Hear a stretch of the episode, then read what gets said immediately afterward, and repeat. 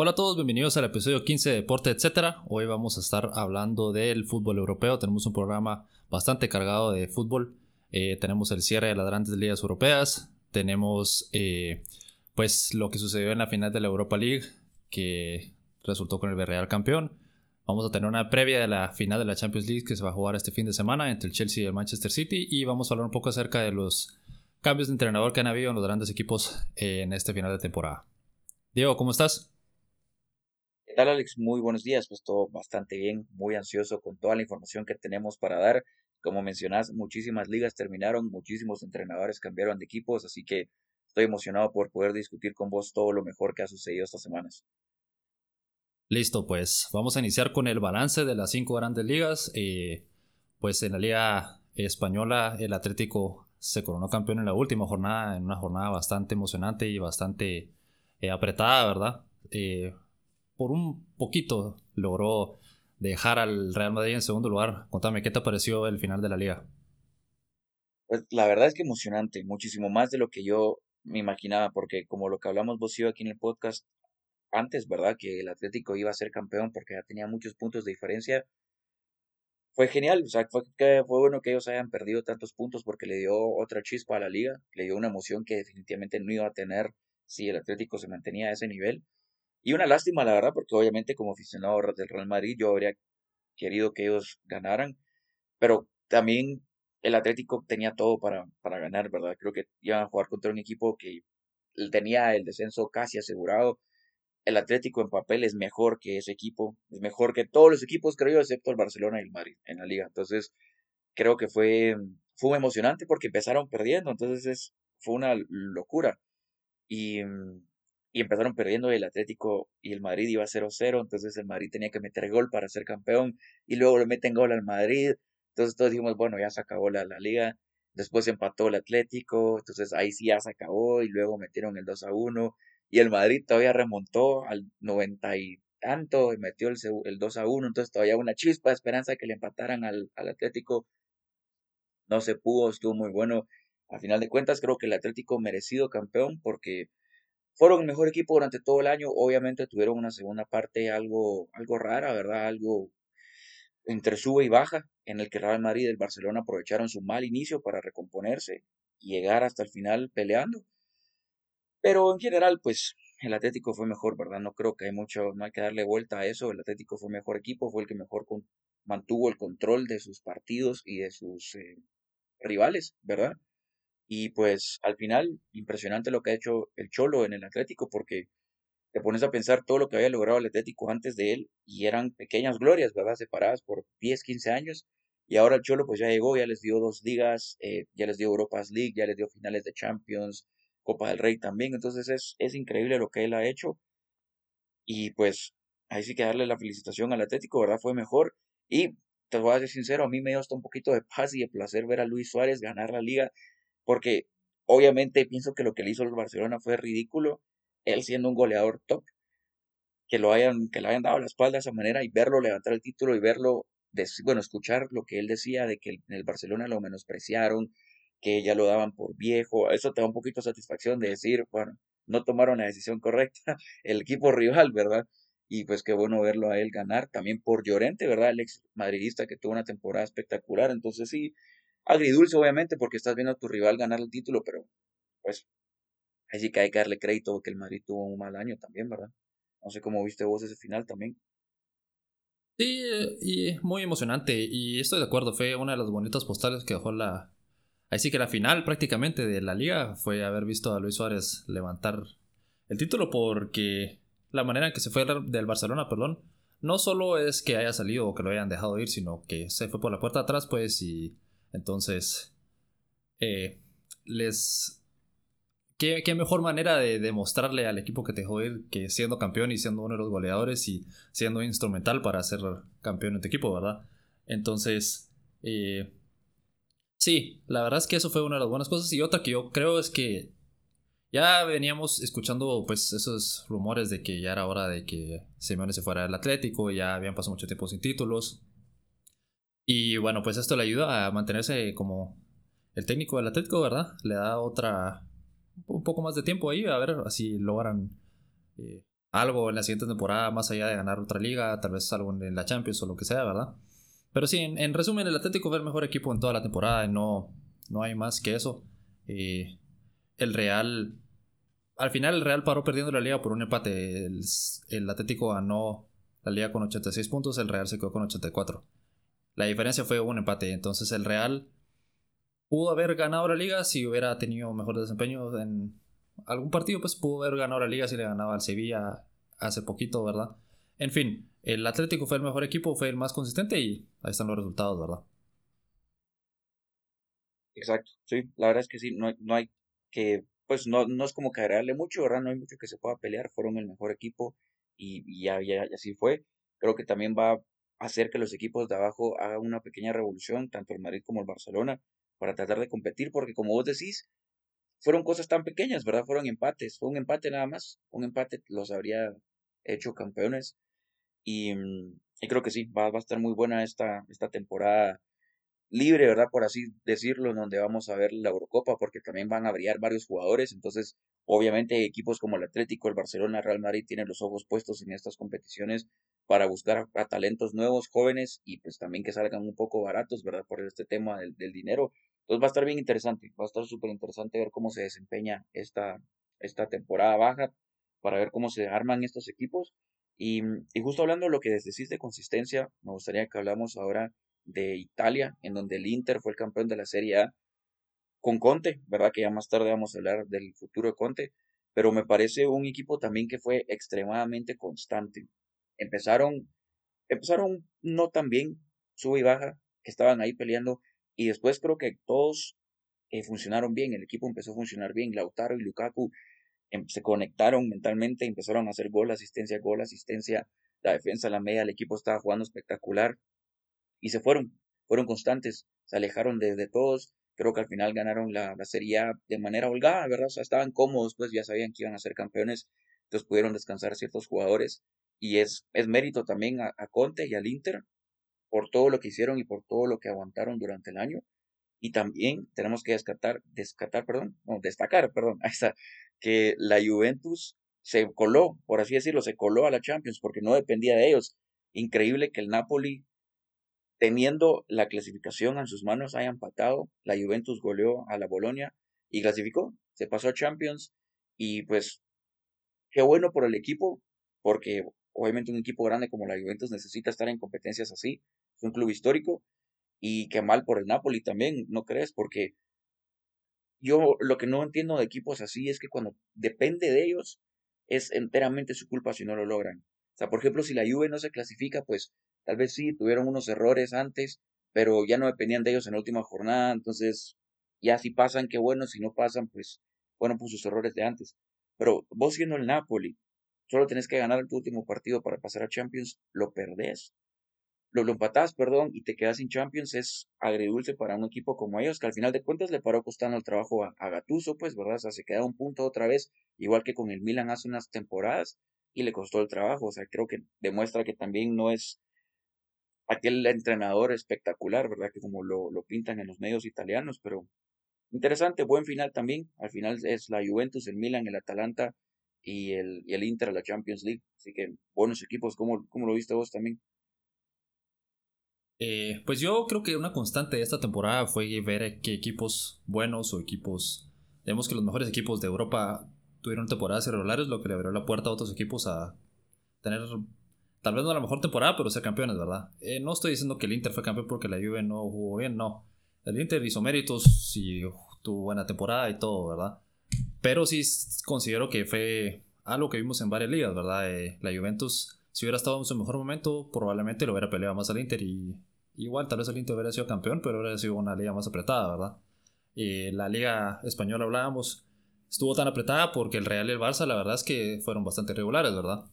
Eh, en fin, es un buen. Ahí sí que al fin el Inter o un equipo logró romper la racha de la Juve, que es lo que más me gusta a mí de, de esa temporada, ¿verdad? El fin es otro campeón que no fue de la Juve, ya después de nueve años era demasiado. Eh, y si es un gran fracaso para la Juventus, pues eh, supuestamente Pirlo iba a venir a seguir haciendo lo que venían haciendo, pues eh, ganar la liga y ver si lograban algo en la Champions y, y, no fue así, entonces es justo resultado en la liga, en la Serie A, perdón, y, y me gusta mucho haber visto al Inter campeón y excelente trabajo ahí de, de, de Conte, ¿verdad? Con el Inter, o sea, agarró al equipo y es algo que él ha hecho con varios equipos, ¿verdad? Los ha hecho campeones y agarró un equipo que pues todos esperábamos que tal vez se metiera a Champions pero que no fuera campeón y lo volvió campeón, entonces excelente temporada para ellos. Y, y también impresionante Cristiano Ronaldo, la verdad es increíble verlo ya a los 34, 35 años siendo goleador de la Serie A. Es, y con 29 goles, prácticamente 30, es, es impresionante. Y eso que no jugó el último partido. Sí. Que tampoco le entendí muy bien por qué, si le dieron descanso o algo, pero no, no, no jugó, pudo haber llegado a los 30 goles. Se aseguró el capo Cañoneri, ¿verdad? El goleador de Italia.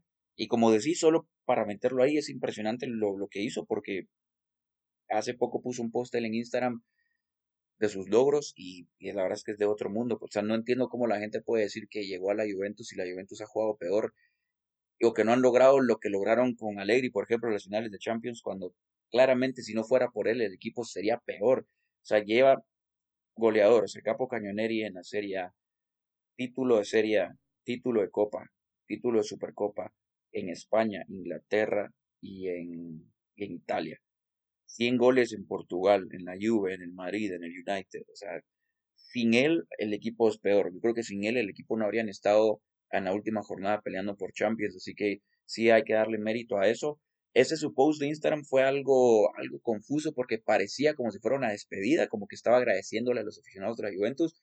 Pero creo que con lo que pasó con Pirlo, que lo vamos a discutir más tarde, lo de los cambios de entrenadores, y con lo que, pues, con el hecho de que hayan clasificado Champions, creo que eso va a hacer que se quede al menos un año más, como para intentarlo otra vez, ¿verdad? Tratar de ganar la Champions, porque, como lo hemos hablado vos y yo varias veces, estos jugadores tienen que ganar porque puede ser su última oportunidad, ya no están jóvenes, ya no tienen la capacidad de jugar 10 años más, sino que tienen que aprovechar ahorita e irse a un equipo que les dé la oportunidad de, hacerlo. Entonces, interesante, Mike. Obviamente me gustó que se quedara la Juventus en Champions por eso, ¿verdad? Solamente por Cristiano Ronaldo.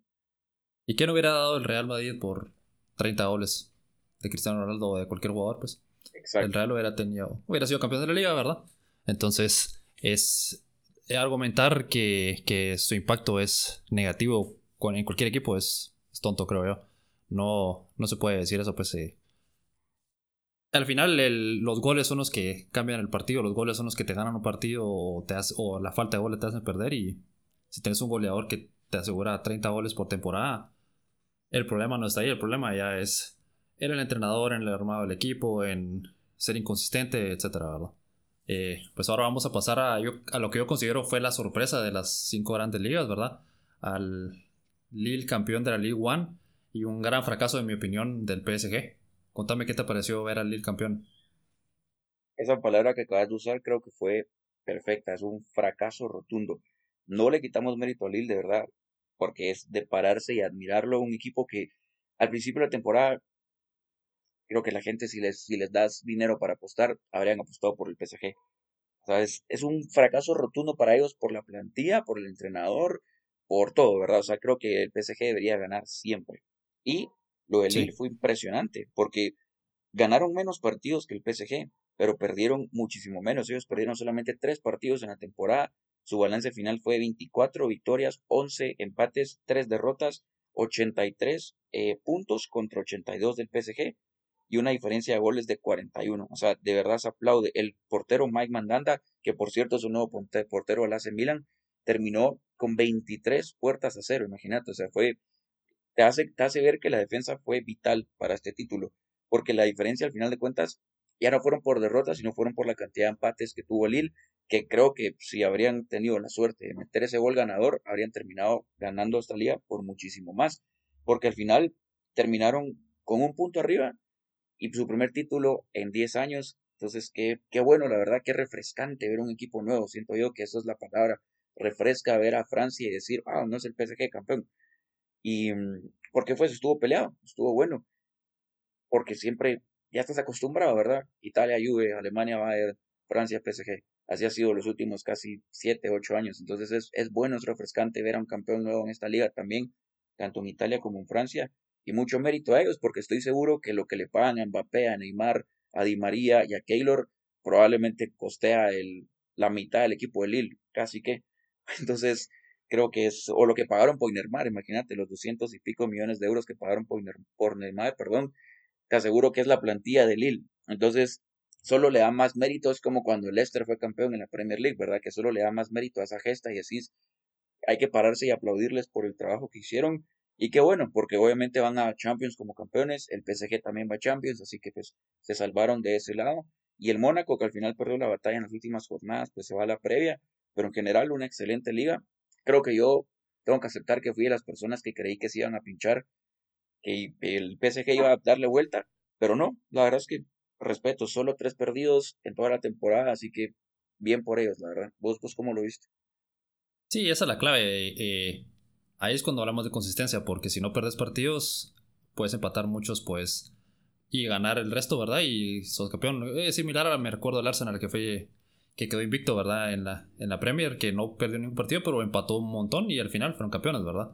Entonces, eh, esa es la gran diferencia, pues perdieron menos partidos, al final eso los hizo campeones. Y por el del lado del PSG, pues esa plantilla, ese equipo está diseñado, en, mi opinión, para solo pasar en automático la liga, ¿verdad? Solo vamos a ganar partidos y ganamos la liga y nos enfocamos en ganar la Champions, ¿verdad?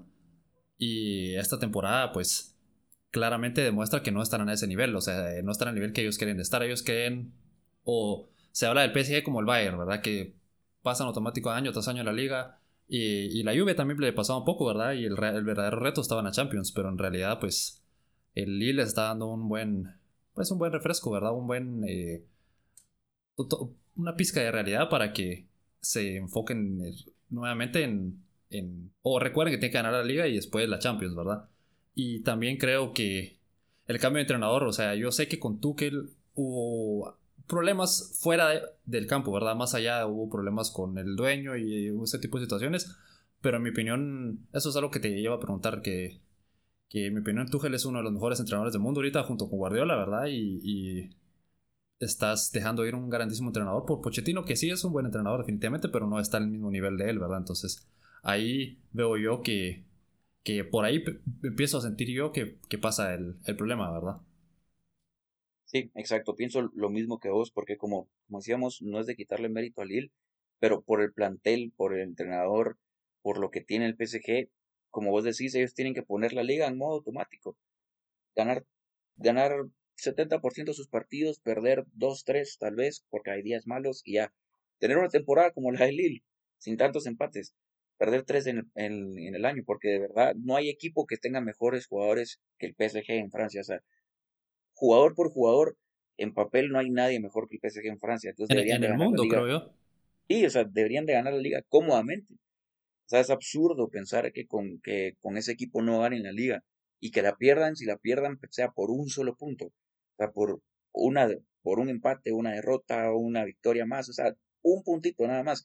Y que también fallaron contra ellos en el duelo directo que tuvieron. Entonces, sí. o sea, de verdad que, que muy, muy mal ellos. Es un fracaso rotundo porque lo que hablamos vos y yo también es que estos equipos como el Bayern, como el, el PSG, como el City, ellos saben que tienen la capacidad de ganar la liga y las copas domésticas, porque son el mejor equipo de sus respectivos países. Ellos lo que buscan es el éxito europeo. Entonces, como vos decís, debería ser automático. Ganaron la League One, ok, pero se enfocan en Champions porque quieren ser campeones de Europa. Entonces es, es un poco choqueante cuando no ganan nada ganan solo las copas domésticas y de paso pierden la League One contra alguien que no tiene mejor plantilla que ellos, pero la verdad es que creo que es, es impresionante lo que hizo Lille también, obviamente como te digo, no quiero quitarles mérito ni que piensen que le estamos quitando mérito, sino que es eso lo que estamos diciendo es para darles aún todavía más mérito, para hacer su gesta aún más increíble, que con pocos recursos le lograron ganar al gigante de su país, así que pues en general muy bien por ellos y muy bien por el fútbol en general también. Definitivamente. Y ahora vamos a pasar a la Bundesliga. Pues ahí no hubo sorpresa, el Bayern se volvió a coronar campeón. Eh, al principio de la temporada parecía que iban a hacer pelea algunos equipos, pero al final el Bayern se, se llevó la liga cómodamente. Y lo más destacable de, esta temporada fue que Lewandowski continuó con su, sus temporadas goleadoras, con su gran nivel y rompió el récord de, de Müller, ¿verdad? De, de 40 goles, anotó 41 goles al final. Y la verdad es que es impresionante eh, la capacidad goleadora que tiene Lewandowski. Sí, es de, es de otro nivel, de verdad. Justo lo que vos dijiste fue importante que ellos al principio pensaba que iban a pelear más equipos. Estaba el, el, Leipzig que le estaba haciendo ganas, el Dortmund que al principio estuvo ahí. Y revisando la tabla, al final la ganaron por 13 puntos. O sea, sí, fue, fue muy cómodo, fue demasiado cómodo. Es, pues metieron 99 goles. Imagínate, de esos 99, 41 fueron de Lewandowski. O sea, qué absurdo. Es como que el 40, 45%. O sea, es, es absurdo lo que hace Lewandowski porque quitarle esos goles al Bayern. o sea, no, no habrían sido campeones, ¿me entendés? O sea, fue es un goleador increíble.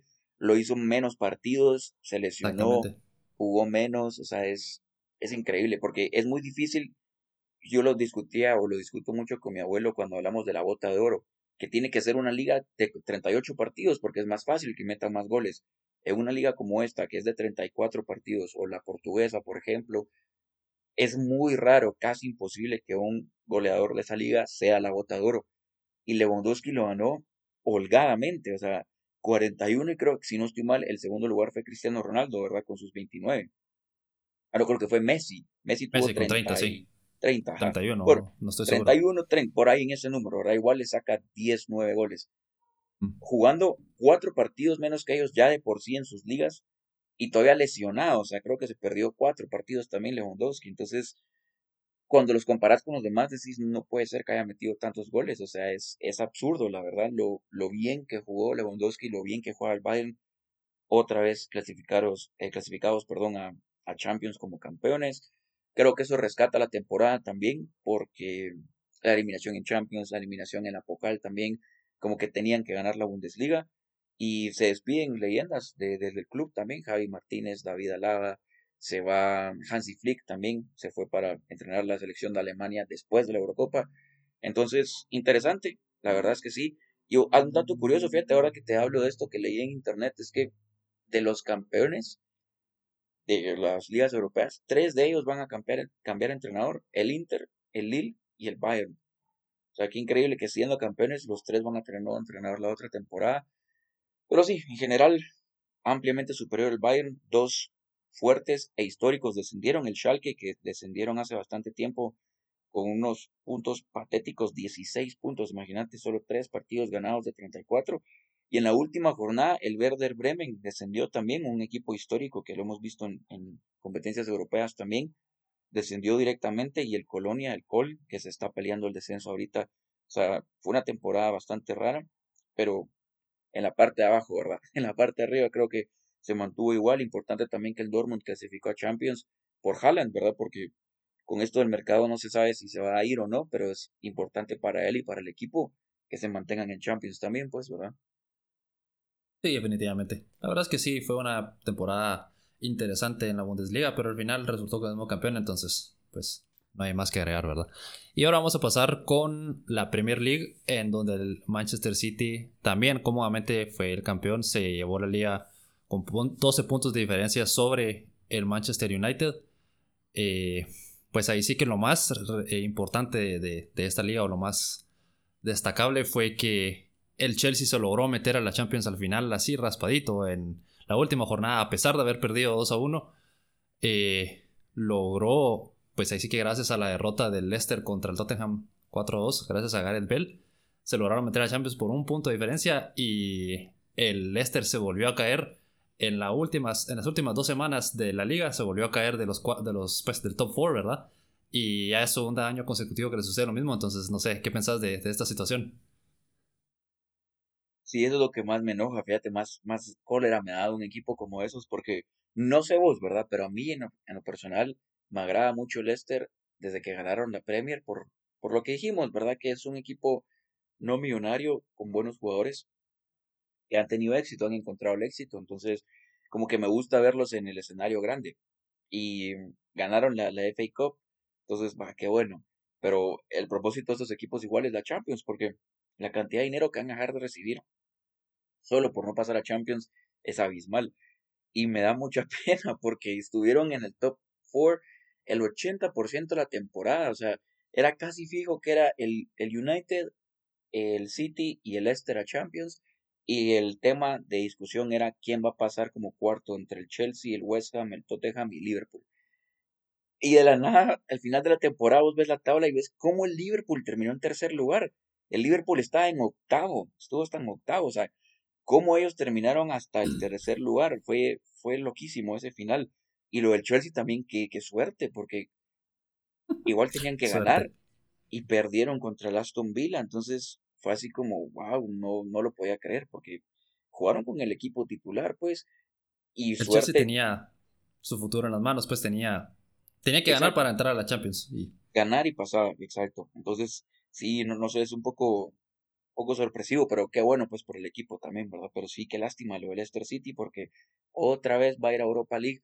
También pienso yo que Leicester puede ser un equipo de Europa League, o sea, puede ser exitoso en ese tipo de competencias, pero me imagino que el dueño y los jugadores no están pensando en eso, más cuando pasas el 80% de la temporada en el top 4. Entonces, al final, creo que pasaron los cuatro del el top four para mí, ¿verdad? Que como dijimos en el podcast pasado, el Tottenham y el Arsenal no merecen estar en ese grupo del, del top six. Entonces pasaron los cuatro grandes de Inglaterra realmente, los, los históricos, bueno, el City no es histórico, históricos de que lo compraron, ¿verdad? Pero bueno, pasaron los, los cuatro grandes de Inglaterra a Champions y pues la diferencia de puntos fue loquísima. El Liverpool terminó con 69, el Chelsea con 67, el Leicester con 66 y el West Ham con 65 fue un muy buen cierre de temporada. El Tottenham al final rescató su patética temporada y va a pasar a la previa de la UEFA Conference League, la nueva liga. Tal vez ahí tienen un poco de éxito, mira, o sea, porque van a jugar contra equipos definitivamente inferiores a ellos. Y también hay que hablar de lo del Arsenal, o sea, primera vez desde que yo nací, imagínate, desde el 94, que no están en competencia europea. ¿Crees vos que yo creo que ya es hora que saquen a Arteta, pero cómo lo ves vos? Porque el Arsenal es un histórico, pues debería estar peleando por Champions todos los años. Sí, definitivamente. Sí, tiene que sacar Arteta, es que ya es ya es no puedes argumentar nada a su favor si terminan fuera de todos los puestos europeos, ¿verdad?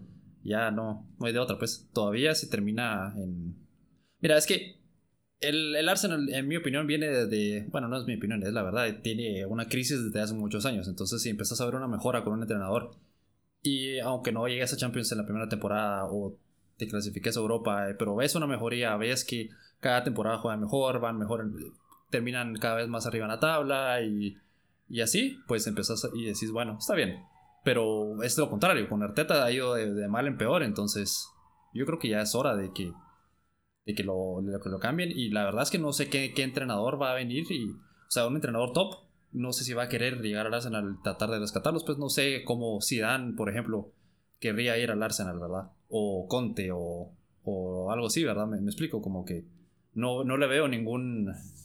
Eh, no, no le veo ningún lado positivo más que decir, puchica, voy a tomar el, el reto y yo voy a hacer que este equipo sea campeón de la liga y que meternos en Champions, algo así, algo así lo veo yo, pero de ahí no, no sé. O sea, no sé cómo van a salir de esta crisis si, si es la misma historia esa de que si tienes un buen resultado o estás fuera de Champions no vas a...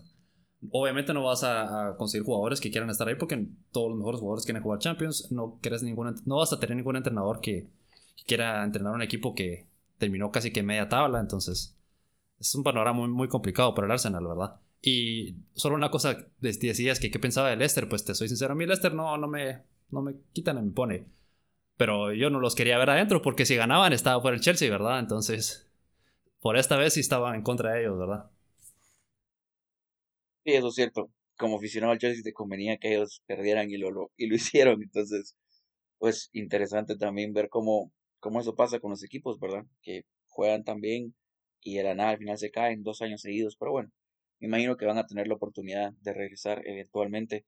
Así que, ¿qué te parece entonces si vamos a nuestra primera pausa? Y al regresar vamos a hablar del Villarreal, el nuevo campeón de la UEFA Europa League.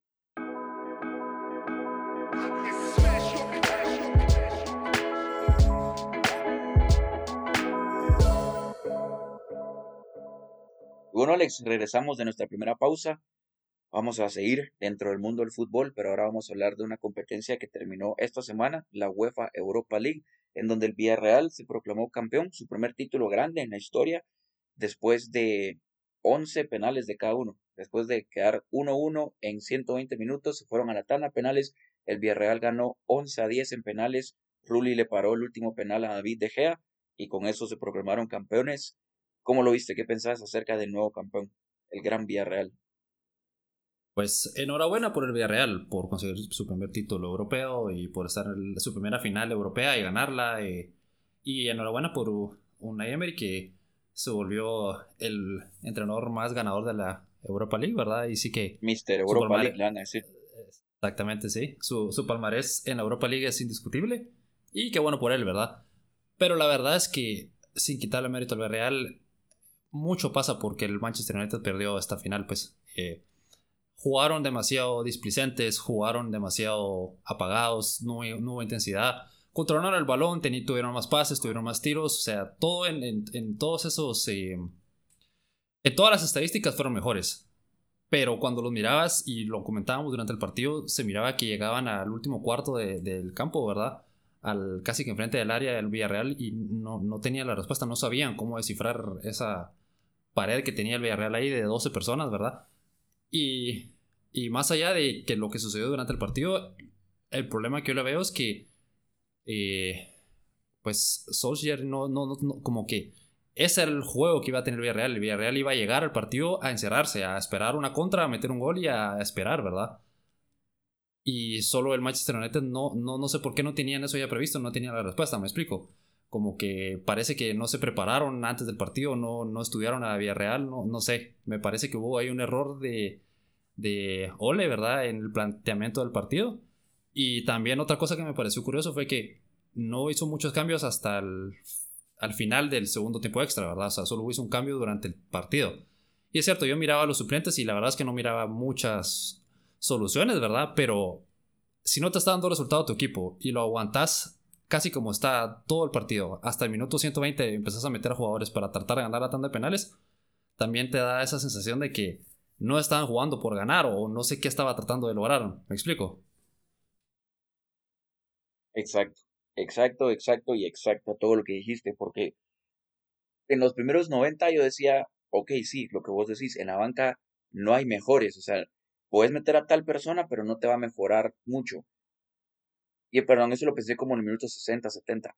Pero ya cuando vas como en el 80 y ya estás pensando en tiempos extra, decís, tienes que hacer cambios porque ya viste que en 80 minutos este jugador y esta alineación y esta táctica no te funciona, tenés que hacer cambios, tenés que meter a alguien fresco, que tenga nuevas ideas, que se vuelva loco en el campo, que intente algo nuevo.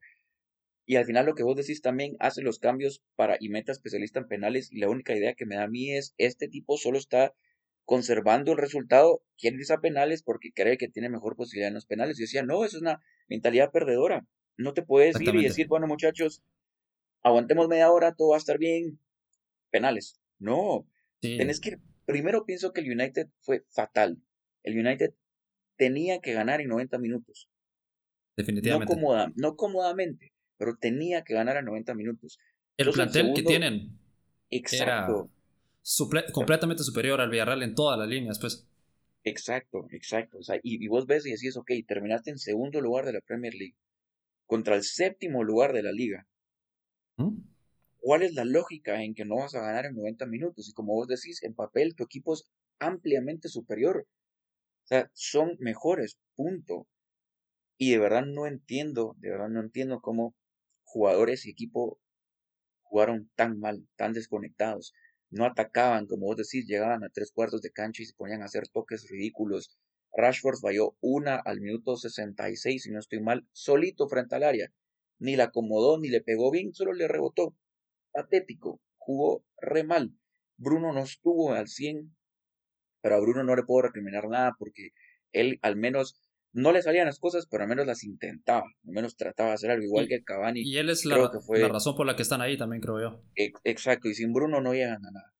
Y Cavani igual, que qué jugador tan impresionante de las mejores contrataciones del United en los últimos años, un verdadero 7 digno de usar esa camiseta, porque aparece en todos lados, grita, jala a los jugadores, motiva a todos, a ellos no les puedo recriminar absolutamente nada.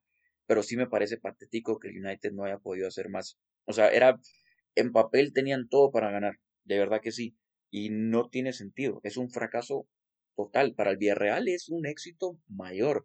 No solo terminaron en, en séptimo, son campeones, pero ojo, clasificaron a Champions. Hay cinco equipos españoles en Champions. Están los cuatro de liga y el Villarreal por ser campeón, porque si ganaba el United, el Mónaco pasaba directo a la, a la Champions y no le daban ese boleto a un inglés más. Entonces, esto sí le da un boleto a un español más porque ellos terminaron séptimo. Entonces, para ellos es la gloria, imagínate, para muchos de esos jugadores es su primer título así. Es un título europeo, es un título a los que ellos tienen que aspirar siempre porque son un equipo de Europa League, no son equipos de, de Champions. Y mm, es impresionante, la verdad que bueno por ellos, pero sí es ridículo lo del United. Cuarto año seguido sin título y no, mm, no puede ser así.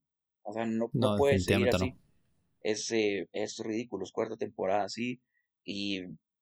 ¿Crees que se tiene que ir Ole después de cuatro temporadas? Yo sé que no ha estado a las cuatro, pero ¿crees que es hora que se vaya?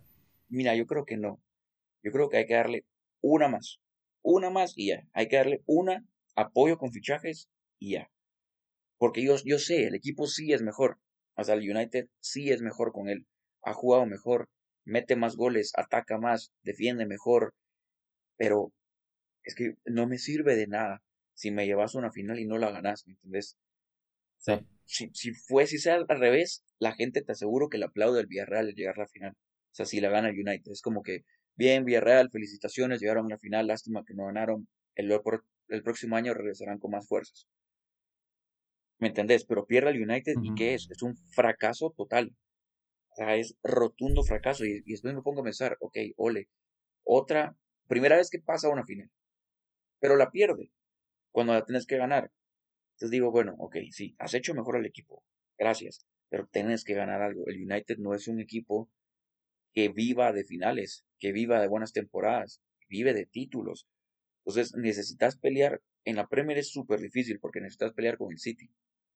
Pero tenés la FA Cup, tenés la Carling Cup, tenés la, la Champions también, o sea, tienen que ganar algo, no puede ser. Y no solo en esta temporada, pasaron a Europa League porque ya tenían la clasificación casi segura a Champions, perdieron las últimas dos jornadas, pasaron como tercer lugar a la Europa League. Entonces decís vos, va, fracaso número uno, tenés que ganar la Europa League ahora para rescatar la temporada, llegás a la final, ok, y la perdés con estrategias así tontas, entonces digo yo, no creo que haya sido la mejor idea, pero me parece muy apresurado pedirlo, por eso te digo que creo que hay que apoyarlo con fichajes esta temporada, porque yo he leído que él quiere contratar a nuevos jugadores, quiere hacer una pequeña limpia, por así decirlo, también y sacar a ciertos jugadores. Y, creo que eso le puede dar la oportunidad de hacer un buen equipo, formar un buen grupo y luchar por títulos. Pero sí creo que si no gana nada el otro año, tienen que despedirlo. Vos, vos que decís, vos le darías una oportunidad más si fuera tu equipo, por ejemplo. Yo creo que no, te soy sincero, porque este resultado, o sea, que hayan quedado segundos esta temporada en la, en la Premier League, perdón, es un, es un poco eh, es un resultado engañoso porque la verdad es que quedaron segundos porque el resto de los equipos no fueron buenos, pues así de simple. La diferencia entre el City y el United en puntos eran cuatro partidos. O sea, tuvieron que haber ganado cuatro partidos más para empatar en puntos, me explico. Entonces, eh, estos 72 puntos ahorita quedaron segundos, pero la temporada pasada les hubiera casado para quedar terceros. La anterior hubieran quedado cuartos, la anterior es a cuartos también creo yo. En, eh, cuarto lugar en la liga, ¿verdad? Entonces, a, lo que voy es de que no es que estén mejorando, es que el resto de los equipos no tuvo una buena temporada, ¿verdad? Si el, lo hemos hablado en otro podcast, si el Chelsea hubiera empezado la temporada similar a como la terminó, probablemente hubiera tenido 10 puntos más, tal vez, ¿verdad? O hubiera estado más arriba en la tabla, ¿verdad? Hubiera peleado tal vez incluso con el City por el título, uno nunca sabe.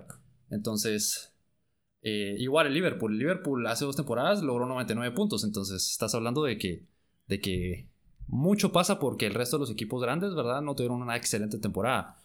Entonces yo creo que cuatro años seguidos, o bueno, tres años en los que, tres años y medio en los que estuvo él, Ole, como entrenador del United, eh, cero títulos. Y el mejor resultado ha sido un segundo lugar que como te mencionaba, ha sido parte ha sido porque el resto de los equipos no estuvo jugando bien. Eh, no, no sé cómo puedes, bueno, y perder la final de la Europa League contra el Real, te quedas fuera de Champions y así, entonces yo lo veo difícil, la verdad. Y, como te mencionaba hace un rato, si empezás a ver mejoras así contundentes y empezás a decir, bueno, eh, cada mejor, eh, está bien, mantengámoslo, estamos teniendo una mejoría, etc.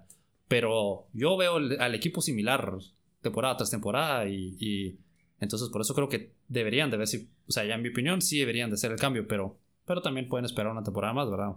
Sería de ver. Sí, sí, sería de ver, cabal. Yo, yo creo que sí van a esperar una y ahí tienen que decidir qué, qué hacer, porque sí lo veo a él con la capacidad, obviamente no de ser Sir Alex, porque nadie va a ser Sir Alex Ferguson, pero de, tener una buena, una buena eh, campaña, por así decirlo, una buena vida en, dentro del club, o sea, 10 años dentro del club o algo así, ¿verdad? Entonces, pero creo que es vital esta temporada, porque no solo ahorita perdieron la Europa League, sino que perdieron la oportunidad de jugar la Supercopa también. Entonces, es, eh, es otro título, ¿verdad? Que perdés. Sí, sí, definitivamente. Y te iba a decir, el otro para mí señalado en el partido fue De Gea, porque el gol del Villarreal fue un error de De Gea cuando trataba de despejar, un mal pase que le dio el balón a Villarreal y después fue la falta y después fue el gol.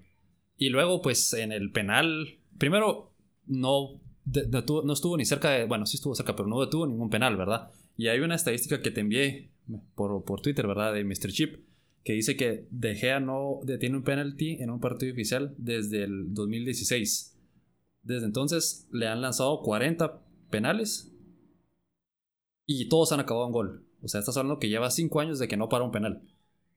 Y encima todo, en el penal decisivo que él lo tiene que lanzar, lo falla. Entonces, yo sé que esto de De Gea no es una noticia nueva, esto ya se viene hablando desde toda la vida, pues que él no es el... Él no es el portero que todo el mundo cree o todo el mundo esperaría que fuera, ¿verdad? Pero la verdad es que yo creo que sí es uno de los grandes señalados de este partido. Sí, yo, pienso exactamente lo mismo. Creo que De Gea en su momento sí fue de los mejores del mundo. O sea, Hubo una época donde para mí yo lo consideraba el mejor portero del mundo, de verdad. Pero ya no es el mismo. Creo que ese fue el último partido también de él como portero de Manchester United porque no se va a quedar como suplente. Dean Henderson tiene el trabajo del titular al 100%. Van a sacar a Lee Grant, van a sacar a Sergio Romero, que el pobre estuvo casi que en una prisión esta temporada en el United porque no lo dejaron irse. Se van a, van a sacar a De Gea también. Entonces, no sé, creo que esta era su última oportunidad también de despedirse bien. Y mm, yo estaba viendo el partido y como vos decís, en el gol fue así como, pero ¿por qué? ¿Cuál es la necesidad de hacer esas jugadas tan tontas de sacarlas mal, verdad? Y después fue la falta y gol a, bola parada, entonces digo yo, no puede ser, es que el United siempre falla en eso, ¿por qué te pones en esa posición, verdad? Pero va, después empató Cavani, entonces decís, bueno, todo bien, De Gea se vio en el partido, se vio seguro, y después vienen los penales. Y lo que vos decís, Rulli estuvo cerca de parar varias y, y varias le, le, tocaron el guante, las llegó bien. De Gea tuvo tal vez dos así. El resto se tiraba re mal. O sea, se tiraba al otro lado, eh, se medio tiraba, no las llegaba. O sea, no estuvo cerca en ningún momento. Dije yo, uy, casi la paró. No. O sea, yo, yo me quedaba pensando, por favor, al menos tirate al lado que es. Danos una ilusión, porque se tiraba al lado contrario siempre. Entonces, decían, no, no puede ser, es que no puede ser que, que esté tan mal, de verdad. Y después escuché a Saole decir que él pensó cambiarlo en tantas penales, pero entonces hacelo. Es que si lo, si lo pensaste, hacelo, porque si, si lo pensaste es porque no tenés confianza en tu jugador, es porque sabes que es una posibilidad que no pare ningún penal. Creo que obviamente nadie esperaba que se fuera a 11 penales, entonces creo que también no, es, no le puedes alegar por el penal fallado, porque es un portero, no es su especialidad. Y mm, el partido no tuvo que haber llegado a 11 penales, ¿me entendés? O sea, se tuvo que haber terminado antes. Primero, nunca tuvo que haber llegado ni a tiempos extras, se tuvo que haber terminado antes en el United. Entonces, lo del penal fallado, todavía digo yo, va, ok, no le echo la culpa al 100. Qué mala suerte, ¿verdad? Que él haya sido el único de 22 tiros, el único que se lo pararon. Pero decís, sí, se acumula, se acumula su mala, sus malas actuaciones en los últimos años, se acumula el, el partido, ¿verdad? Las decepciones. Entonces sí creo que obviamente hay que señalarlo. Y, y sí creo que es su última temporada, su último partido como jugador del United. Me duele porque para mí, como te digo, yo lo tenía altísimo en mi, en mi lista de porteros porque era espectacular. Pero eh, uno reconoce los cambios, pues, uno reconoce los ciclos y es tiempo de Dean Henderson. Se ganó la titularidad, la verdad. Fue mejor portero, así de sencillo. Para mí me parece que él debería ser el portero titular de la selección inglesa, también por encima de Pope de Pickford. Pero bueno, Gareth Southgate no piensa lo mismo que yo, ¿verdad? Pero me parece que es un excelente portero. Entonces yo me siento seguro. porque el United siempre se ha caracterizado por sus excelentes porteros, ¿verdad? Como Schmeichel, como Van der Sar, eh, pues De Gea en su momento de, de, Prime. Entonces, me daba esa paz de decir, bueno, en Dean Henderson tenemos ese portero, ¿verdad? La posibilidad de que sea un grande. Y, y pues sí, así es. La verdad es que al final el Villarreal ganó y creo que hicieron lo que tenían que hacer. Vos y yo estábamos hablando durante el partido, ¿verdad? Estábamos mensajeando y los dos decíamos, sí, metieron el gol y se encerraron porque a eso van a jugar. O sea, van a jugar a meter el gol, aprovechar la situación y defender el resultado porque saben que lo pueden ganar en un contragolpe o lo pueden ganar en una jugada un parado. Así que, en fin, pues mucho mérito al, al Villarreal. Felicidades por su primer título. Es un equipo que, que agrada, ¿verdad? Porque también es un equipo de, de pueblo, como, como leí en muchos videos y muchas noticias. Entonces le da mucha alegría a sus aficionados también. Así que, pues, felicitaciones a ellos y ojalá que el United despierte. Sí, te iba a decir que ahora que mencionaste a Henderson, uh, cabal encontré una estadística de, de Bleacher Report Football que dice que David De Gea tiene un porcentaje de, de pues, para, penales parados, ¿verdad? Del 17% desde que está en el United. O sea, ha, salvado solamente 11 y, le han anotado 53 goles. Dean Henderson tiene un porcentaje de 42%. Ha, ha parado 8 y, y, le han anotado 11. O sea, hay una gran diferencia entre los penales que le ha lanzado, pero como mencionaba, si, si Ole dijo al final del partido que pensó meter a Henderson y Henderson en el papel o en estadísticas es mejor, entonces, ¿por qué no lo hizo, verdad? Pero bueno, ahora vamos a cambiar de tema. Eh, vamos a hablar de la previa de la Champions League. Eh, pues este fin de semana se juega la gran final, eh, la tercera final inglesa entre dos equipos ingleses, ¿verdad? El Chelsea se enfrenta al Manchester City. Te voy a dar un par de estadísticas antes de que, de que hablemos de lleno el partido. Eh, pues ahí sí que definitivamente el City llega en un mejor momento que el Chelsea. Pero el Chelsea en el historial de enfrentamientos le ha ganado 68 veces al City. Mientras que el City ha ganado 58 de sus encuentros y, se han y pues han empatado en 40 partidos. Y el Chelsea se ha impuesto en 3 de los últimos 4 partidos que han jugado ambos equipos. Entre esos se incluye la semifinal de la FA Cup en donde los eliminaron, ¿verdad? Y pues como te mencionaba, esta es la octava final de la Champions League entre 12 clubes del mismo país es la tercera entre ingleses, ¿verdad? Eh, decime, ¿cómo, ¿cómo ves la final? Pues yo la veo bastante bien, creo que estoy de acuerdo con lo que decís de que el Chelsea, el City ha mejor momento, pero el Chelsea ha ganado más partidos, entre ellos esta temporada, ¿verdad? Yo creo, y bueno, vos y yo lo hablamos la semana pasada, dijimos nuestro pronóstico, no nos ha ido bien últimamente, ya dijimos que el Chelsea va a ganar, y, me mantengo con eso. Después de ver el final de temporada, me mantengo pensando que el Chelsea va a ganar a pesar de perder en su última jornada. Creo que ellos están listos para este tipo de, retos. Y, y sí, creo que en general el Chelsea tiene en papel mejor equipo, jugador por jugador, ¿verdad? Creo que el City tiene mejor defensa. Entonces va a ser muy difícil. Y como es una final, de Champions las cosas cambian, o sea, es, otro rollo, de verdad. Vos puedes venir con 50 partidos seguidos ganados contra uno que viene perdiendo 50 y en la final es otro rollo, o sea, es otro mundo totalmente. Entonces, sí, sí estoy bien emocionado porque creo que va a ser un juego muy físico, muy rápido y va a ser de muchos uy, de muchos ah, casi, porque van a estar así a, que se atacan y se atacan y se atacan. No creo que va a ser un juego defensivo aburrido en donde meten un gol y se encierran. Siento que va a ser un partido en el que los dos van a ir al ataque en los dos van a ir a buscar el gol rápido y va a estar muy emocionante. Veo un partido, a pesar de eso, veo un partido con no muchos goles. Anticipo un 2-1 o un 1-1 y se van a tiempos extra, cosas así, ¿verdad? Nada exagerado. Pero igual me mantengo con mi decisión que creo que sí va a ganar el Chelsea.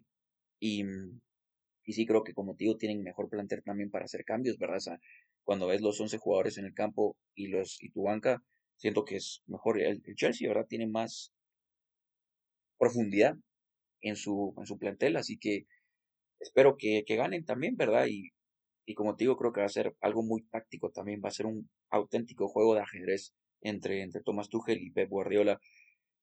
Espero que gane Tuchel, porque si ya gana Pep este título, creo que ya va a ser muy difícil eh, como que pelear el tema que no es el mejor entrenador de los últimos años, ¿verdad? Para mí, el mejor de la historia sigue siendo y va a seguir siendo Sir Alex Ferguson, pero es que Guardiola ya se está acercando con la cantidad de títulos que tiene y con la cantidad de éxitos que tiene, ya está ahí rascando la puerta de decir Alex, ¿verdad? Entonces, por eso también quiero poco más que gane el Chelsea, pero en temas futbolísticos creo que sí. ¿Vos cómo la ves? Da, da, tu opinión, no como el aficionado del Chelsea, que eso es verdad, así. no, que pues sea así normal, ¿verdad? Sí, objetivo, pues te soy sincero, yo estoy, estoy un poco preocupado porque el Chelsea ha estado en una montaña rusa estas últimas dos semanas. Eh, le ganaron al City en la Premier League. Luego perdieron contra el Arsenal. Eh, luego creo que perdieron otro partido también. Luego perdieron la FA Cup. Luego le ganaron al Leicester en la, en la Premier League. Luego perdieron el último partido de la Premier League contra el Aston Villa. Eh, entonces, ahí ves todos esos resultados irregulares como que me han ido apagando un poco esa emoción y ese ímpetu que yo tenía de, con el Chelsea, ¿verdad? Porque después de que llegaron a la final, después de que estaban en la final de la FA Cup, o sea, llegaron a la final de la Champions, estaban en la final de la FA Cup, estaban con muy buen prospecto de meterse a los, pues, en el top 4, ¿verdad? Y ir a la Champions. Eh, ese momento es, tenía, o sea, se veía todo así excelente, ¿verdad? Y no es que estén jugando mal y no es que estén, no haya sido un final desastroso, pero, pero sí ha sido muy irregular. Y yo creo que el equipo, como mencionas, tiene mucha profundidad, pero a la vez eso le ha funcionado en detrimento a, a Tuchel porque trata de rotar mucho, trata de ir cambiando mucho las alineaciones de partido a partido y eso fue un grave error que le costó a la FA Cup. Eh, en lugar de meter a Chilwell, puso a, Marcos Alonso de titular. Y no, fue un error. Cuando entró Chilwell en el segundo tiempo, él casi mete el gol del empate, ¿verdad? Eh, Igual, si no estoy mal, creo que Pulisic estaba en, la banca en ese partido y entró al segundo tiempo y, cambió el partido, ¿verdad? Entonces, eh, esas rotaciones le han ido costando como que partidos y además también el, e, esa misma sensación que yo vi que tenía el United contra el Villarreal de que atacaban, atacaban, atacaban, pero no eran contundentes, no llegaban al arco, no tenían remates al arco, pues eh, efectivos, ¿verdad? Buenos, o sea, es diferente pegarle desde afuera del área y que el portero la la tome cómodamente a, realmente preocupar al portero, ¿verdad? Eh, esa falta de contundencia me preocupa bastante porque sabemos que el, City es una máquina goleadora, ¿verdad? Eh, yo veo que el Chelsea sí y Tuchel sí le han agarrado un poco como que eh, sí le tienen un poco tomada la medida. No, tal vez no tomada la medida, eso suena muy está más como que sí ya le agarraron un poco el modo de juego al City, ¿verdad? Y sí, los han logrado parar un poco y neutralizarlos un poco. Pero igual tienen la capacidad de meter goles y el Chelsea no lo está haciendo. Entonces, si sabes que el City te puede meter 3, 4 goles en un partido y, el, y tu equipo no tiene esa contundencia que deberían de tener, entonces es preocupante en mi opinión. Aún así, obviamente yo espero que ganen y yo creo que van a ganar también, ¿verdad? Pero, pero sí, eso es lo que me preocupa. Eh, lo bueno es que es un partido, como mencionábamos, ¿verdad? Eh, y lo bueno es que, pues, esperaría yo que Tuchel ya no ponga, no tenga, no, no, no se invente nada y ponga a los mejores jugadores, que ponga a Chilwell, que ponga a Rudiger, a Teo Silva, a, a Spilicueta, del otro lado a Rhys James, que tenga a Kanté en el medio, porque Kanté es fundamental que inicie con el Mason Mount, con Pulisic, con Timo Werner, al final no está metiendo goles, pero es los movimientos que hace, el desgaste que, que ocasiona la defensa del rival es importantísimo. Eh, y la verdad es que tenido muy mala suerte en el partido contra el Leicester. Le, anularon dos goles que sí fueron pues goles bien anulados. Pero al final no tuvo la suerte de, anotar el gol, ¿verdad? En fin, eh, me gustaría que anotara goles, pero yo creo que sí es importante para el planteamiento de Tuchel, ¿verdad? Es rapidísimo y etcétera, ¿verdad? Entonces, espero que se, que se vaya con todo y que que sea suficiente para el City, ¿verdad? Y por el lado del City, pues espero, ¿verdad? Y que, que estas últimas dos semanas de, de, estar paseando, ¿verdad? Y estar solo, ahí sí que jugando por el gusto de jugar, les hayan, los, estén un poco oxidados, ¿verdad? Aunque no pareció así porque cerraron la, la Premier League con una victoria 5-0 con, creo que fueron dos o tres goles del Kun, ¿verdad? Entonces, no sé, no sé, a mí me preocupa un poco, te soy sincero. Eh, después de haber visto que el Chelsea perdió la final de la FA Cup y perdió el último partido de la temporada donde, era necesario que ganaran, ¿verdad? Eh, me preocupa un poco, pero, pero sé que va a ser un gran partido y estoy de acuerdo con vos. No van a haber muchos goles, definitivamente. El partido se va a definir por un gol o en tiempo extra, como decís. Y, y espero que sea un 2 a 1 a favor del Chelsea, ¿verdad? Sí, yo creo que eso va a ser el resultado final también y a punto igual a un, a un 2 a 1. También creo que es bueno que el Chelsea sí tenga recuperado al 100% a Mendy y a, Kanté, ¿verdad? Porque son dos importantísimos para el equipo. Porque si jugaba eh, Kepa, dije, bueno, tal vez, tal vez, ¿verdad? Pero ya con, con él, con, con Mendy y con Kanté, creo que sí van a ser la misma posibilidad. Y lo que vos decís es cierto, creo que, creo que el City no viene oxidado, pero, pero creo que esas dos derrotas al Chelsea lo van a, como que los puso en su lugar. Creo que a veces es mejor perder partidos así para enfocarte en lo que es realmente importante. Como decís, bueno, perdí la FA Cup, es un título importante, claro, pero tengo la Champions todavía. Casi me quedo sin Champions porque perdimos de manera innecesaria en el último partido, pero ya clasifiqué y ahorita la voy a ganar. Entonces creo que eso le va a dar un poco de, de como que motivación a ellos, ¿verdad? Al, al Chelsea, así que esperemos, esperemos que la otra semana cuando grabemos este podcast estemos aquí hablando de cómo el Chelsea ganó y no hablando de cómo nos confundimos otra vez en nuestro pronóstico y dijimos que, que ganaba el, el Chelsea y paró perdiendo, ¿verdad? Sí, definitivamente. Pero bueno, vamos a ir a nuestra última pausa del, del episodio y cuando regresemos vamos a hablar de todas las salidas de técnicos que han habido en este cierre de temporada.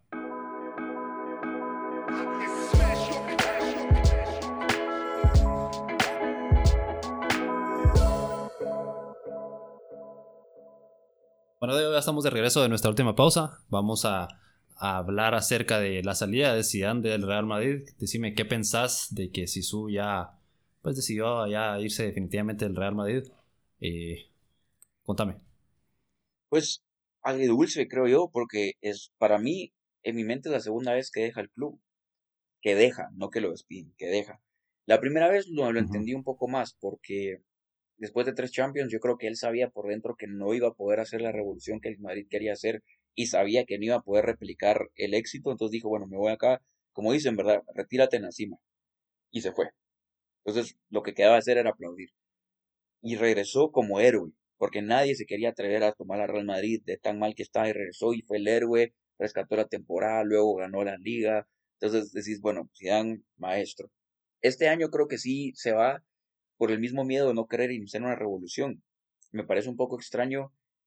Obviamente Zidane número uno, mejor entrenador de la historia del Real Madrid, no le quito nada, Zidane el maestro del mundo, que haga lo que quiera.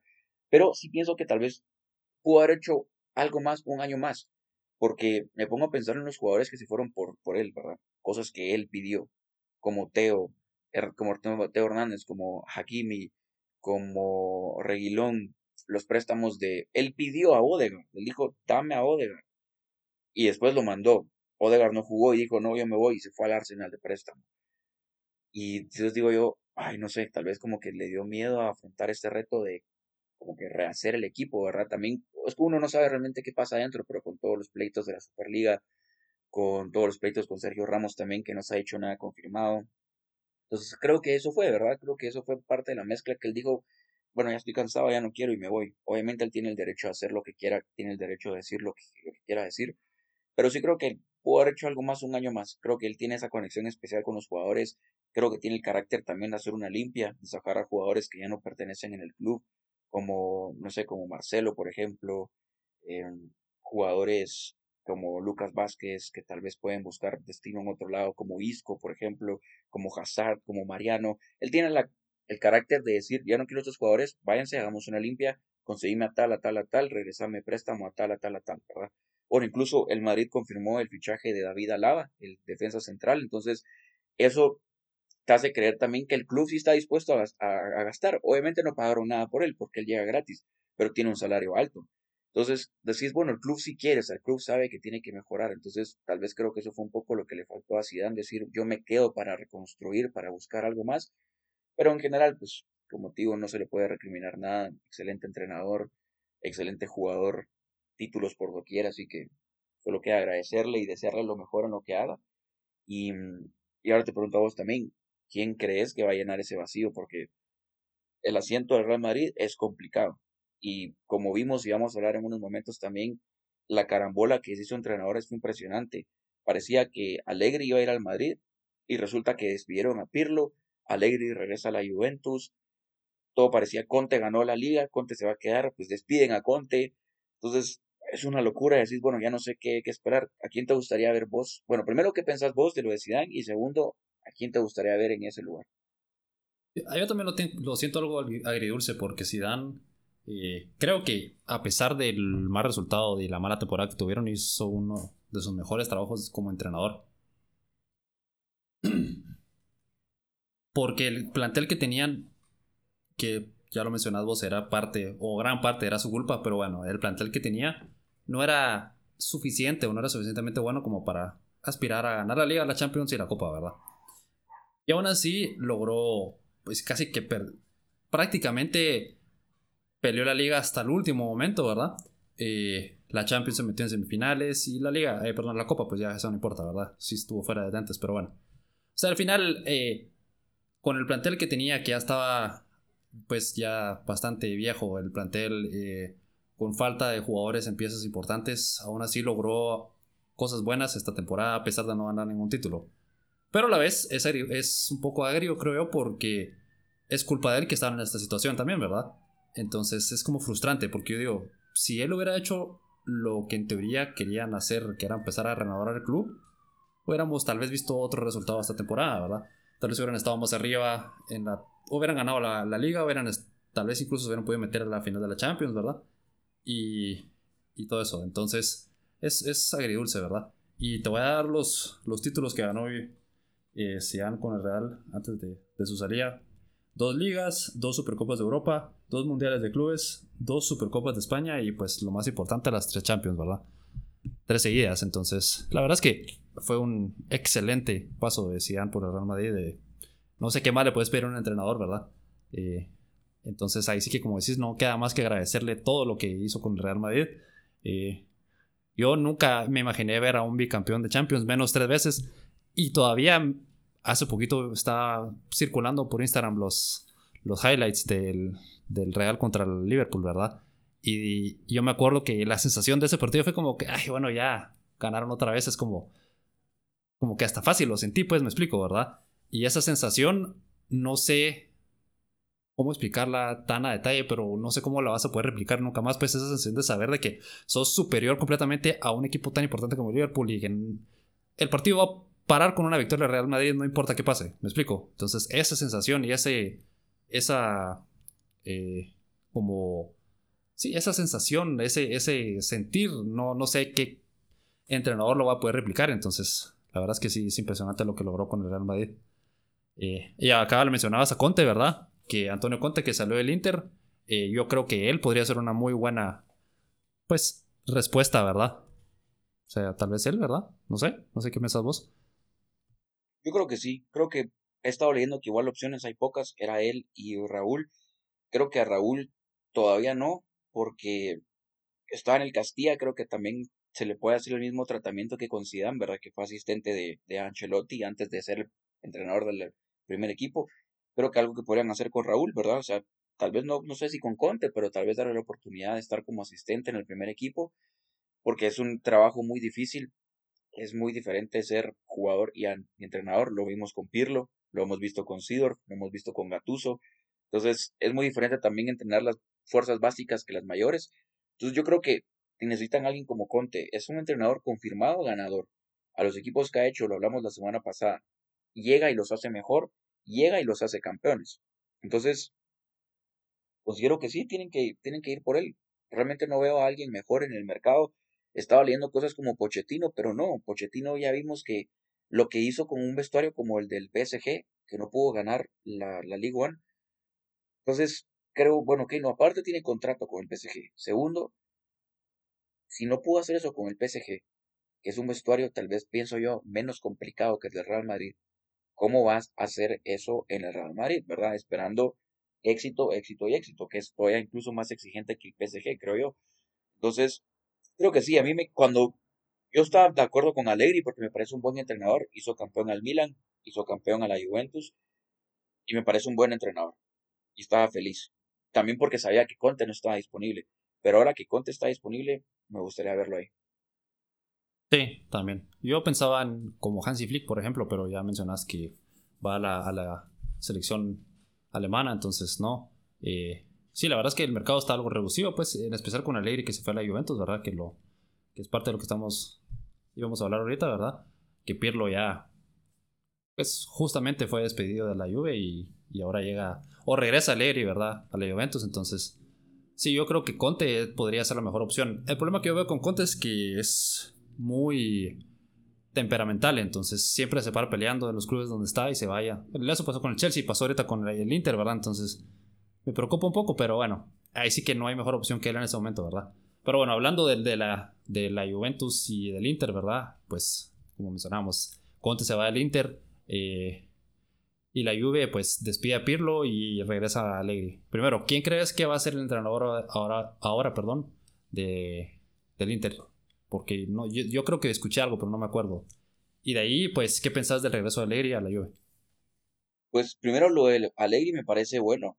Yo creo que Allegri estaba esperando al Real Madrid y ya no, le dijeron nada y dijo, bueno, me están ofreciendo el trabajo aquí, me voy para allá, ¿verdad?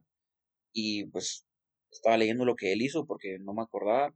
De cinco años que estuvo ahí, ganó cinco series, ganó cuatro de cinco Copas Italias y mm, también dos finales de Champions, ¿verdad? Entonces hizo un excelente trabajo, me parece un buen entrenador y creo que pueden hacer lo que, o sea, pueden lograr lo que ellos quieren, que es el éxito europeo. Obviamente, ahora ya que perdieron el título en la Serie A, quieren ganarlo, pero pueden regresar a esa gloria europea. Y con lo Inter que me dijiste, ya confirmaron a un entrenador que es eh, Simone Inzaghi, el que estaba en la Lazio, el hermano, hermano de, de Filippo Inzaghi, ¿verdad? El histórico del Milan que ha hecho un excelente trabajo con el Lazio, por cierto, los ha mantenido ahí, es un buen entrenador, él ya está confirmado para el Inter y pues está bien, yo pensé que, iba a ser un poco más complicado para el Inter porque estaba leyendo que querían hacer limpia jugadores, que el dueño está más enfocado en las ganancias económicas y no deportivas, entonces que por eso se peleó con Conte y por eso se fue, pero creo que va a ser un buen trabajo, ¿verdad? Inzaghi ahí en el, en el Inter. Y pues lo alegre como tío me parece bien también, creo que es un buen cambio. A veces yo no me siento muy de acuerdo con la rotación de entrenadores dentro del mismo club. O sea, por ejemplo, que, que yo te contrate a vos, te vas y te vuelvo a contratar y te vas y te vuelvo a contratar porque me parece que no es, no, no siempre es la mejor opción, no siempre es la mejor opción y no siempre tiene que ser tu opción número uno regresar con el que ya estuvo, ¿verdad? Pero creo que en este caso sí les va a salir, creo que es vital para ellos hacer contrataciones importantes para mejorar su equipo, rejuvenecer su equipo, porque ya tiene muchos veteranos también, y también para mantener a Cristiano Ronaldo, ¿verdad? Creo que va a ser importante. Pero en general, bastante bien, creo que va a ser una, una buena competencia.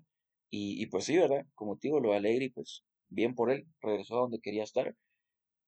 Creo que ya están, de los importantes, están todos los entrenadores, porque mm, bueno, Gattuso incluso se fue a la Fiorentina, agarró un reto en la Fiorentina, imagínate.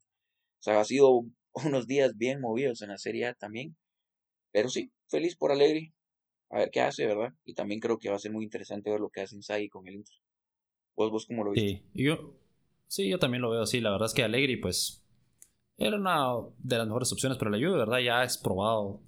Ya, o sea, está probado en la Juve, ya ha ganado muchos títulos con ellos, entonces. Y yo creo que esa estabilidad que necesita la Juve se la va a dar a Alegri, ¿verdad? Eh, y yo también, yo creo que Alegri es un mejor entrenador que Pirlo, o sea, Pirlo es le faltaba mucha experiencia, ¿verdad? Y, y esa la tiene Alegri de sobra. Y luego lo de Inzaghi, Simón Inzaghi, pues ahí sí que es interesante, ¿verdad? Es, ese tipo de situaciones son las que a mí me gusta ver, cuando un club grande eh, agarra a entrenadores que vienen subiendo, ¿verdad? Eh, que agarran, que tienen equipos, digamos que inferiores y los hacen exitosos o los hacen jugar bien y así. Así en teoría se van alimentando los, pues, los entrenadores, o sea, ¿cómo decir? Como que se va alimentando ese cambio de generaciones de entrenadores, ¿verdad? Entonces, me parece bien. Eh, y ahora solo falta ver qué pasa con el Real Madrid. Y también una cosa que no teníamos puesto, pero te pregunto rápidamente antes de que terminemos. Eh, ah, bueno, un dato curioso para el entrenador del Lille. Christophe Galtier, si no estoy mal es su nombre, también suena como para reemplazar a Simone Inzaghi en el Lazio, entonces interesante, ¿verdad? Pero te iba a decir que para cerrar el programa, ¿pensás que Coman se vaya del Barça? Yo creo que no, yo creo que no. Creo que, buena, buena pregunta, no hablamos de él, es cierto. Y creo que se va a quedar al menos un año más. Primero por los contratos, también porque creo que tiene el apoyo, no de todos los jugadores, pero sí de un grupo importante de jugadores y por eso creo que le van a dar un año más. También porque ¿a qué otro vas a jalar? ¿Qué otro que esté disponible, que sea bueno? Tal vez Conte, ¿verdad? De repente, de repente Conte se para, para yendo en el Barcelona, pero no veo a alguien mejor o alguien que tenga la capacidad de hacerlo. Él ya tuvo un año, creo que sí me jugó el mejor el equipo con él, ¿verdad? Se mejoraron un poco. Obviamente tuvo sus altibajos, pero me parece el hombre adecuado para el trabajo del Barcelona por ahora, ¿verdad? En lo que están en esta fase como que de reconstrucción y de recuperar el dinero. Así que creo que sí se queda un año más. ¿Vos cómo lo ves? Yo también creo que se va a quedar. Eh, como decís, más que todo porque no hay otro entrenador que lo pueda suplir. Entonces creo que se va a quedar y a menos de que de alguna manera Conte llegue al... exactamente lo mismo que vos decís. Si Conte llega al Barcelona, pues sí, pero yo no creo que Conte entre Real y Barcelona escogería al Barcelona. Yo creo que sería Real. Porque Real tiene mejor... Es un mejor prospecto que el Barcelona en este momento, ¿verdad? Pero bueno, yo creo que sí se va a quedar. Y ahora la otra clave va a ser, esto sí es para un futuro episodio, pero a ver qué va, a pasar con Messi, ¿verdad? Porque a pesar de todo, Messi paró siendo el goleador nuevamente del Barcelona. Que es increíble cómo... Y Pichichi. Está año... Y Pichichi de la liga, exactamente. O sea, decís, el, el Barcelona, no sé, yo veo que no juegan bien. Tienen jugadores que no que deberían de, de o sea, que no están cumpliendo o no están llenando sus expectativas como Coutinho, como Griezmann, etc. Y aún así Messi siempre está ahí, siempre es el goleador, el pichichi, o sea, es impresionante, ¿verdad? Pero bueno, eh, con esto llegamos al final de este episodio. Ya la otra semana vamos a regresar para hablar acerca de la final, esperemos, de la victoria del Chelsea. Y pues ya vamos a empezar a hablar un poco acerca de, de los temas más relevantes en otros deportes, ¿verdad? Estamos en los playoffs de la NBA, Estamos pues ya casi que a mitad de temporada de la MLB y tus Yankees ya lograron una mini remontada ahí, ¿verdad? En los standings, entonces ahí van con mejor pie, entonces sí, vamos a estar la otra semana hablando de otros temas y pues gracias por acompañarnos en este episodio de hoy. Nos pueden seguir en deporte, etcétera, etcétera, punto podcast en Instagram, eh, ahí pueden encontrar nuestros Instagram personales y nos pueden escuchar en Google, en Apple Podcasts, en Spotify o en donde sea que encuentren sus podcasts. Eh, gracias a todos por su tiempo y que tengan un feliz fin de semana de Champions.